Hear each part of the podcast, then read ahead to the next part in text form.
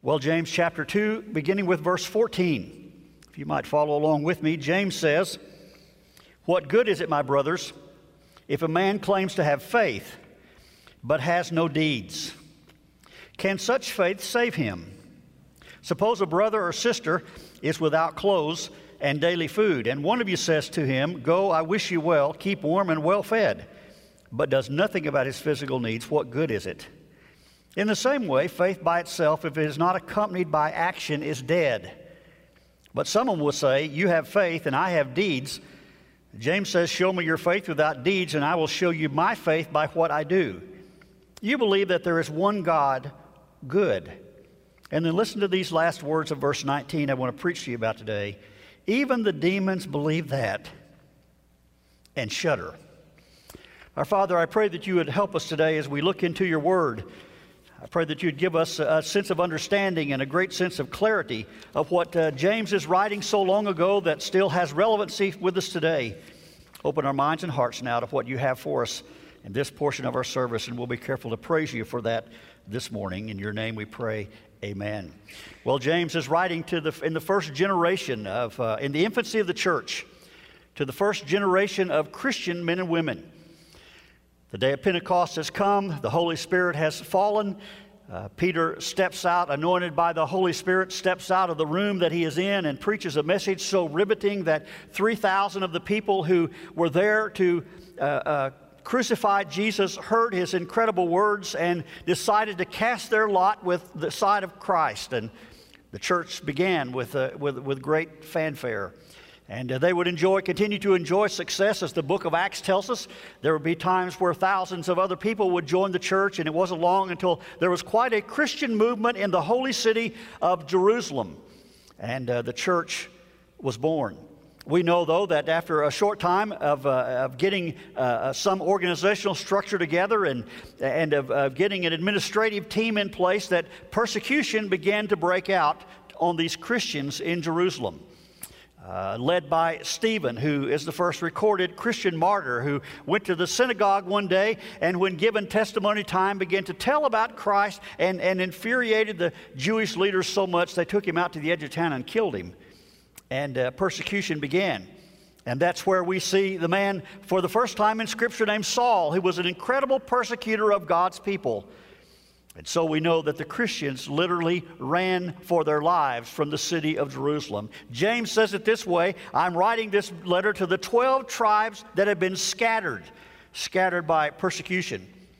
And although the persecutors must have believed that if they made it tough, if they made it hard to be a Christian, if they, if they, if they made sure that it would really cost somebody physically to be a Christian, no one would want to be one, not realizing that persecution would have just the opposite effect in fact, persecution becomes the key to spreading the gospel outside of the city of Jerusalem, as Jesus had told the disciples they were to do. For everywhere these people went, these Christians went, they took their story, they took their testimony, they took a fact of what God had done for them and Christ had done for them in their lives, and they lived their story. And it was so attractive that instead of scaring people off, more people began to join.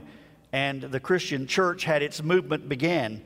And James is the leader now, about 50 years after the death of Christ. James is the leader of the, of the church of Jesus Christ in the city of Jerusalem, right in the middle of the Jewish world. James writes this letter of encouragement to these first generation Christians. You remember, he's trying to encourage them, and he tells them over in chapter 1 consider it pure joy when, when trouble comes to you because God is at work and God is building you and God is establishing uh, some very significant things in your life. Persevere because God is there to help you. Say every now and then, that's a good word for Christians in today's world. Hold on to God. That life is not easy. Life has all kinds of difficult situations that, that we don't have anything to do to create. Sometimes we do create them, but life can be difficult for us because we are a Christ follower. But hold on, God is at work. And although we don't consider it pure joy when trouble comes, that was James' perspective of writing words of encouragement to these folks. And then he tells them a, a, a, tremendous verse of scripture, a tremendous biblical truth that we all need to take for, for uh, take to heart. He said, when you don't know what to do, ask God for wisdom. Ask God for wisdom. He will give generously to all who ask. I have found in my own life that when you ask, when I ask God, He answers. Sometimes I don't really like the answer. Sometimes the answer is not what I want it to be. But I find that when I sincerely seek God and ask Him what to do, He will tell me. And so today we should never be to the point of saying, I just simply don't know what I should do.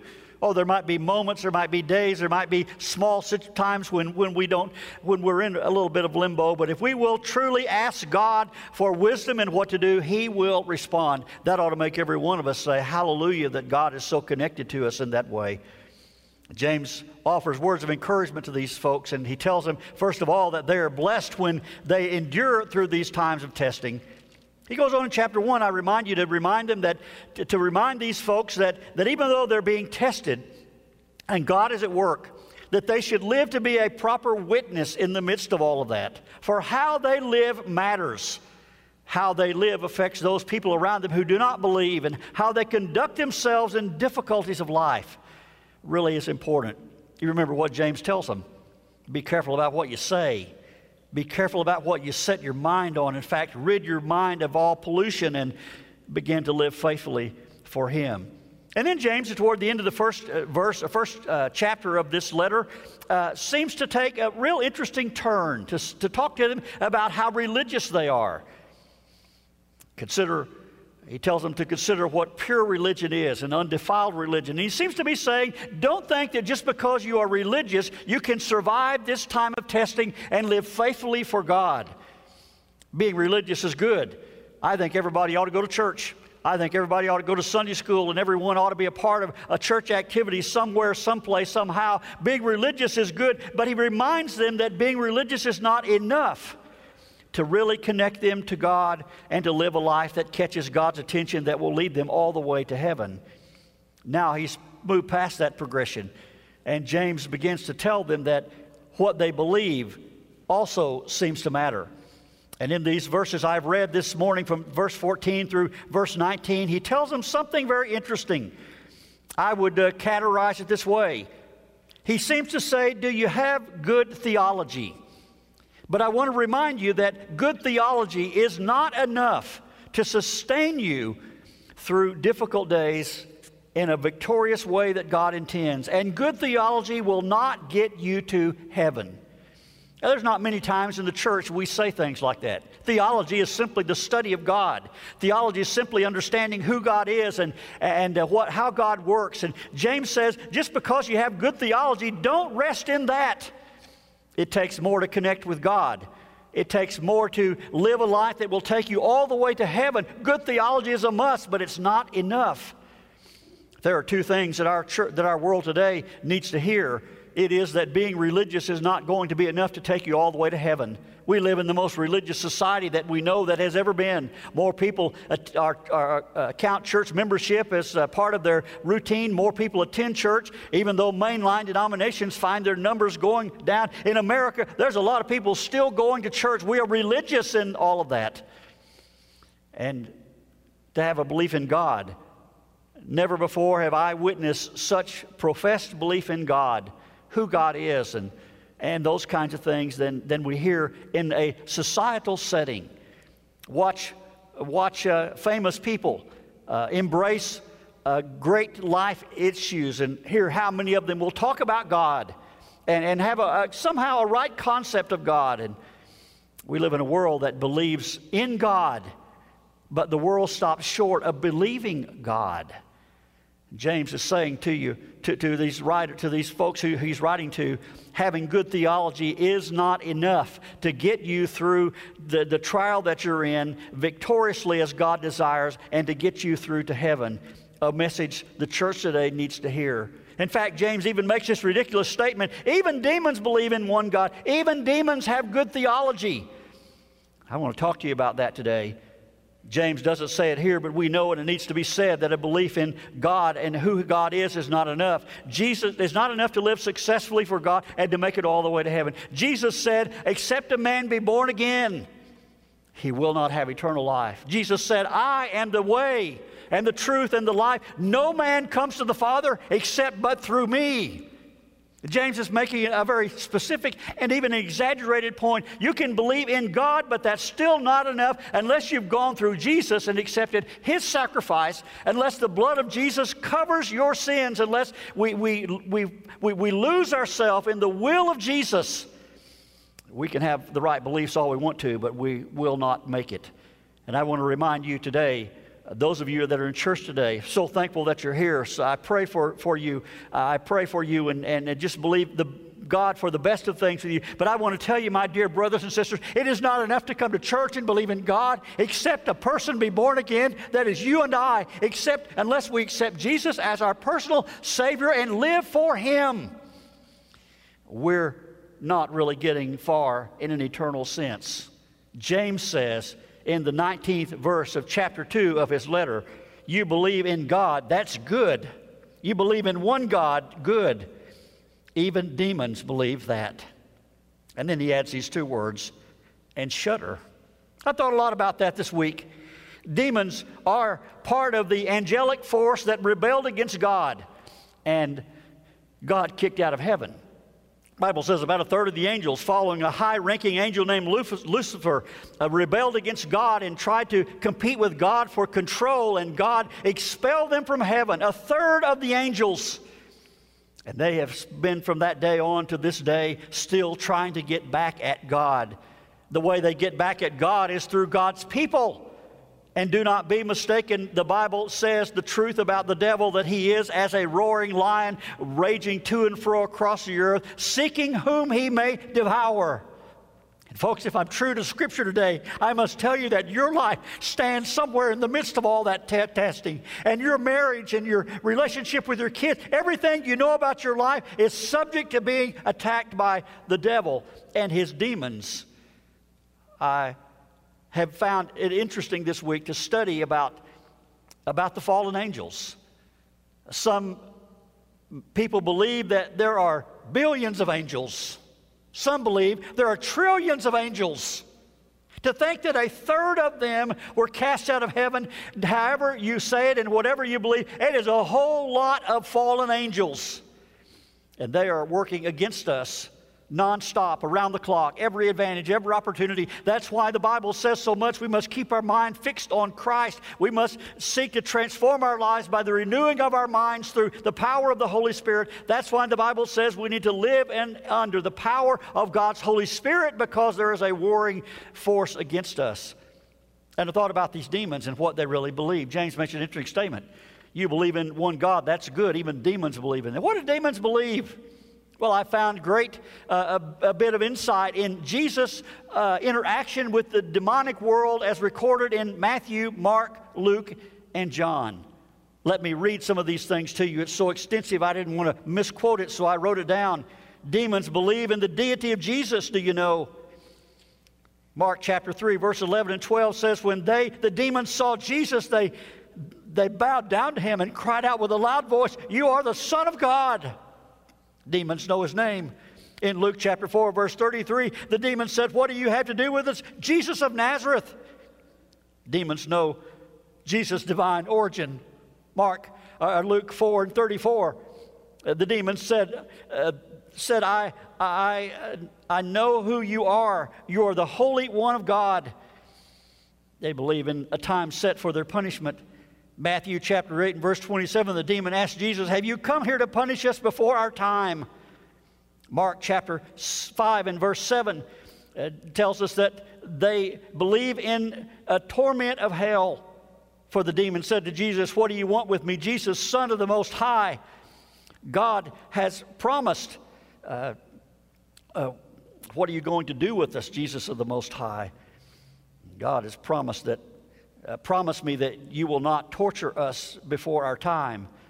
They know Jesus' absolute control. Matthew, uh, Mark 5 and chapter 11, they said, the demon said to Jesus, uh, for permission to enter the pigs, and he granted them so. Matthew chapter 17, they know they will be subjective to the power of Jesus' word. For when Jesus cast them out of a person, they came out. They know they must bow down to Jesus. In Matthew chapter 5, they voluntarily bow down before Jesus. They recognize true preaching of the gospel In Acts chapter 17, the servants, seven servants of Sceva, the demons said, These men are servants of the Most High God, being Paul and his companions who proclaim the way of salvation.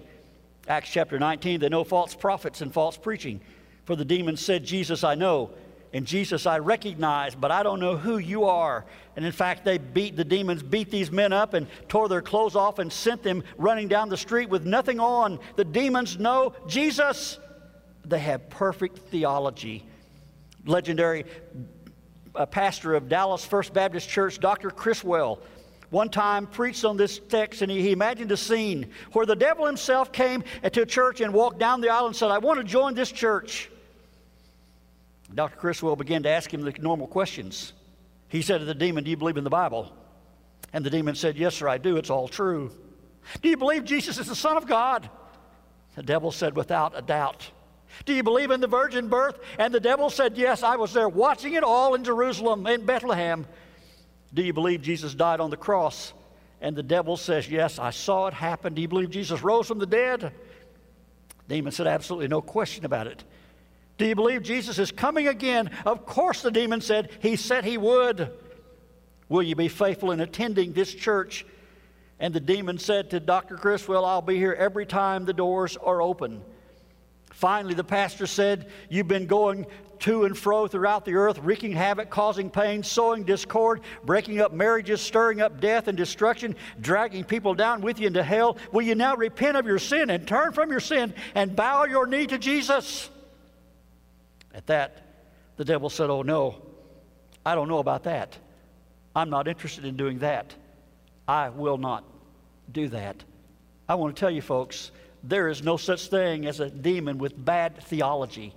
One man has said one thing a Christian would never want to do is challenge a demon to a, to to a game of Bible trivia because they know what's in this book. James said, having good theology is necessary, but it is not enough to get you through to God. And if you want to stand firm in your times of testing, you, you, have, to, you have to move beyond just a head knowledge of God. You have to embrace Him in your heart and as a center of your being and as your life. There will be no atheist in hell. There'll be no agnostics in hell wondering if there really is a God in hell.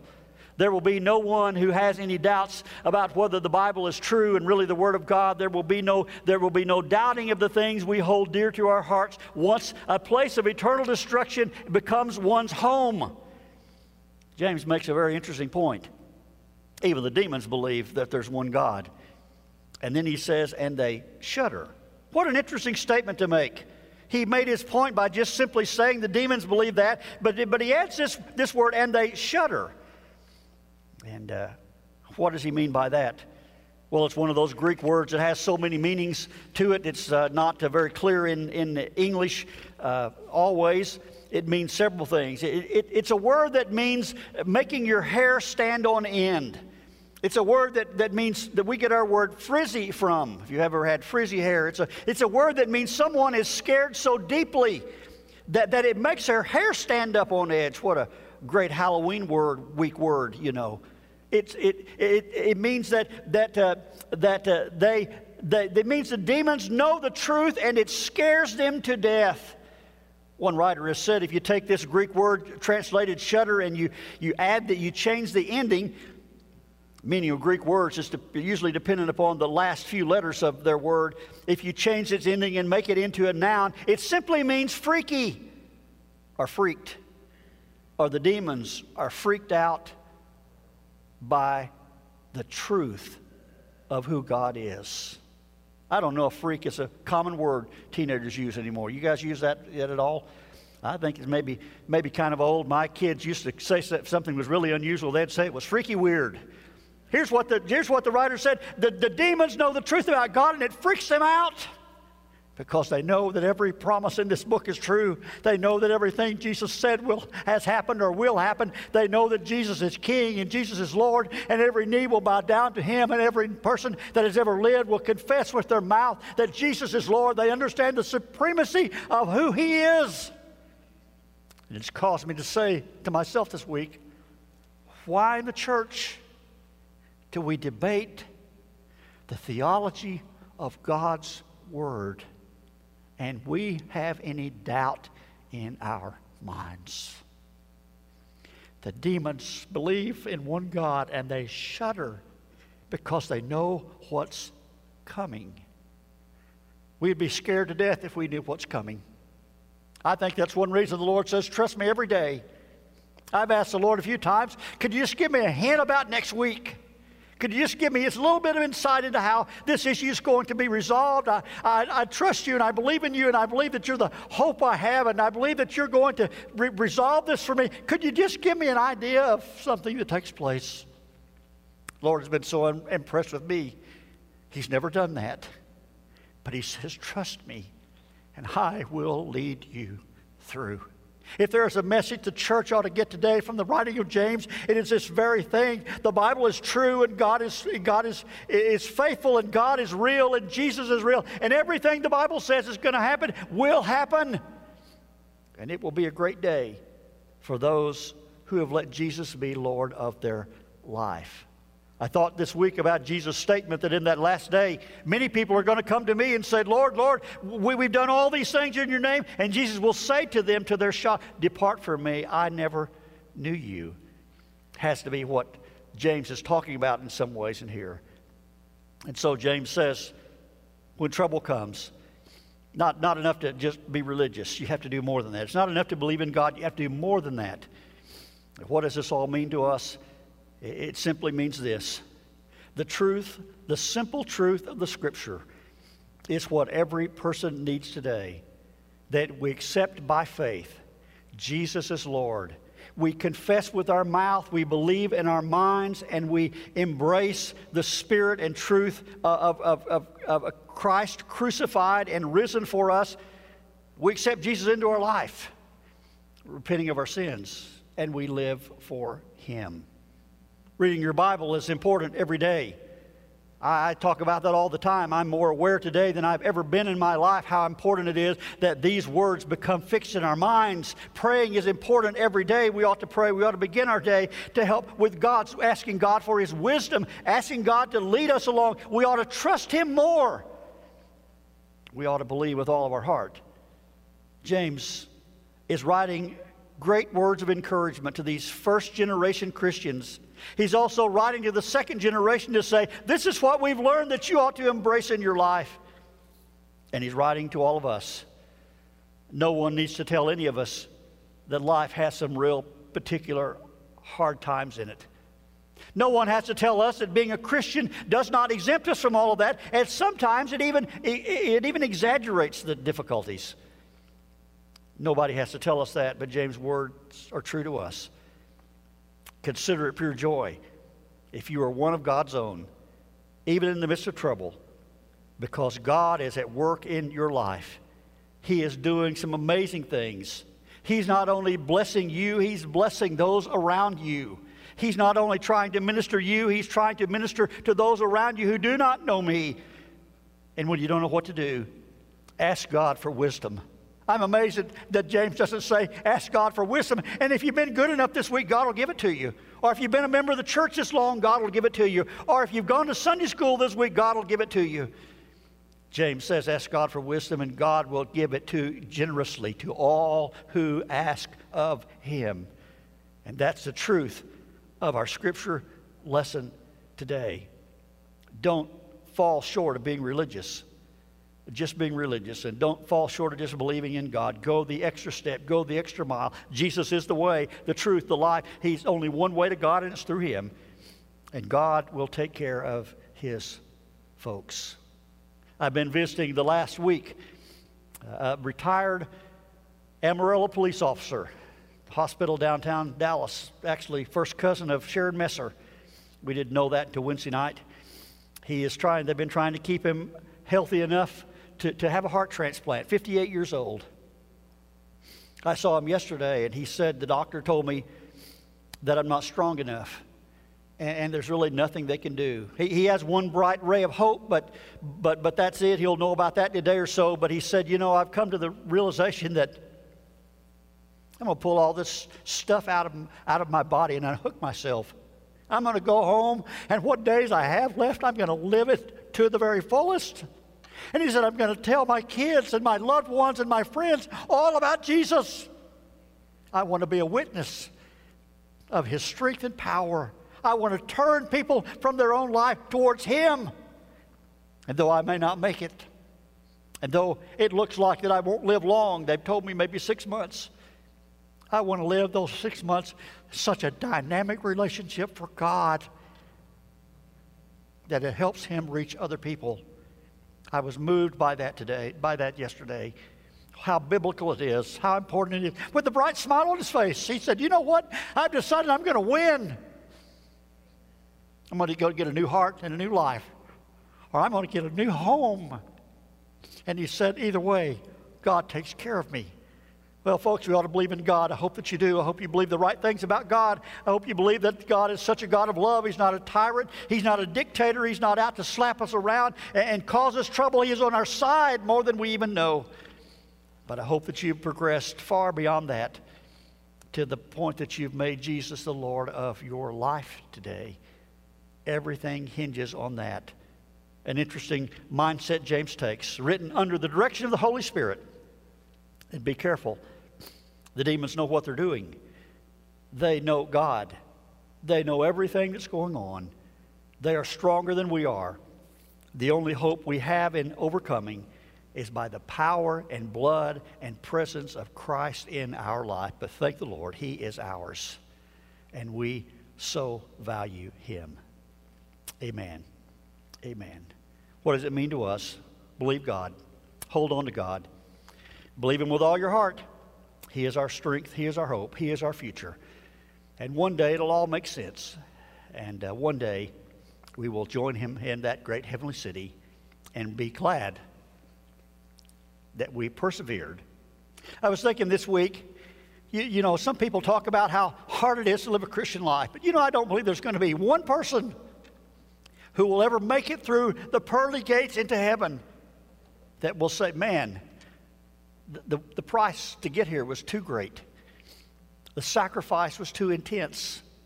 I don't know if I'd have done that if I, I don't know if I'd have paid the price to, to be a Christian if I would have realized no one who makes it to heaven will say it's not worth it. It will be worth it all, the songwriter says, when we see Jesus. One glimpse of his dear face, all sorrow will erase. So bravely I'll run the race till we see Christ. Amen and amen.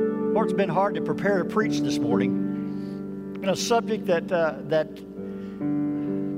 if I'm not careful, causes me to shudder. But I sure am glad that the blood of Jesus covers my life and offers me strength and protection even from the worst attack.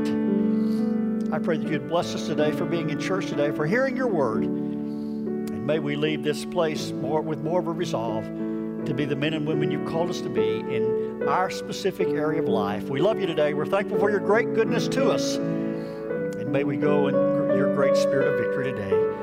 I ask these things in your name, and we pray in the name of Jesus. Amen and amen.